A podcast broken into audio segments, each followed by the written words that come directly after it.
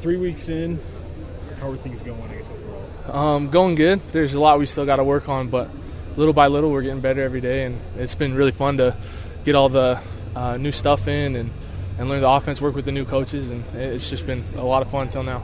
You've been tasked with replacing a four-year starter.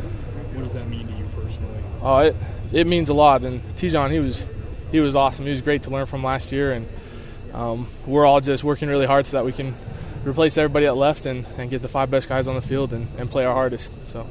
Coach Grimes said there's no shortage of coaching on the offensive line. Talk about the conglomeration of coaches that have been helping you guys develop.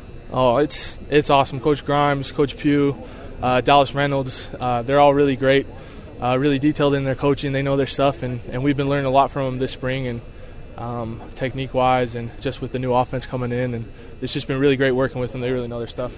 Well, those guys replaced your dad. What's that like for you?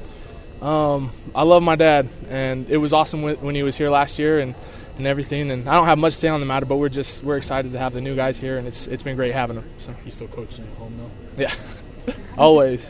how, how neat is it having an offensive coordinator who was an offensive line guy, who's been an offensive line guy? Is there a little bit more of I don't know, like a connection or anything with with you guys with, with Coach Grimes or because of that? Or? Yeah, big time. He, he's always with us. He's always coaching us, and we have a lot of crossover time with him. So um, it's been really cool to learn from him and, and be with him. Coach Grimes was here back in 04 and 06. That was one of the best offensive lines BYU had since Roger French in the 80s. Can you talk a little bit about maybe the philosophy, maybe some of the, the pillars that those guys instill in you to make you kind of establish that rough, tough, you know, tip of spirit culture? Yeah, that's that's exactly what we're trying to do. We're just trying to be the toughest guys on the field and play with good technique, be fast and physical. So that's that's just what we're trying to do. That's their focus. They just talk about physicality, mm-hmm. being tough, technique a little bit. What are you guys' pillars? I mean, what are you guys striving for? Striving for just get the best five guys on the field and do our jobs every time. Keep the little guys up and make them help them make plays. So, what are your thoughts on having quarterbacks live in practice? Does it change anything for you? It doesn't change much to us, but if we mess up, the, the consequences are a little bit bigger. so it just it just means we have to keep doing our best every play. Uh, pads or no pads, full speed or no not. So with all the newness, James, what's kind of the vibe of the program this spring? Uh, there's a lot of excitement about it. We're uh, everybody's really excited.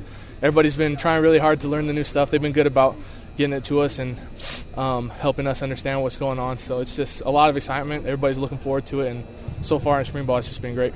LSU's been known to be a tough, aggressive, run-based offense. Can you talk a little about the run schemes that you guys are talking about? Not just the schemes in general, but just the, just the mentality and just what you guys focus on run the game. Yeah, we, we want to get vertical movement, so we just want to drive everybody off the ball, whether it's a solo block or a double team. We just want to move people, move the line of scrimmage. Yeah. What's been the difference between this year and last year in regards to uh, that focus? That focus between this year and last year, you can tell a difference. There's a little bit more. Um, there's there's a little bit more focus on it.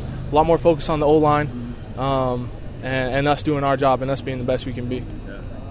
What do you make of those running backs, the guys that you never actually get to see because they're always behind your what, what do you make of you know Zach and Squally and those guys? It seems like they're having a really nice spring. Oh yeah, they're they're running hard, man, and it's our job to to get them a few yards, keep them up, and, and they're just running hard. We're I'm I'm stoked about those guys. They're they've been killing it.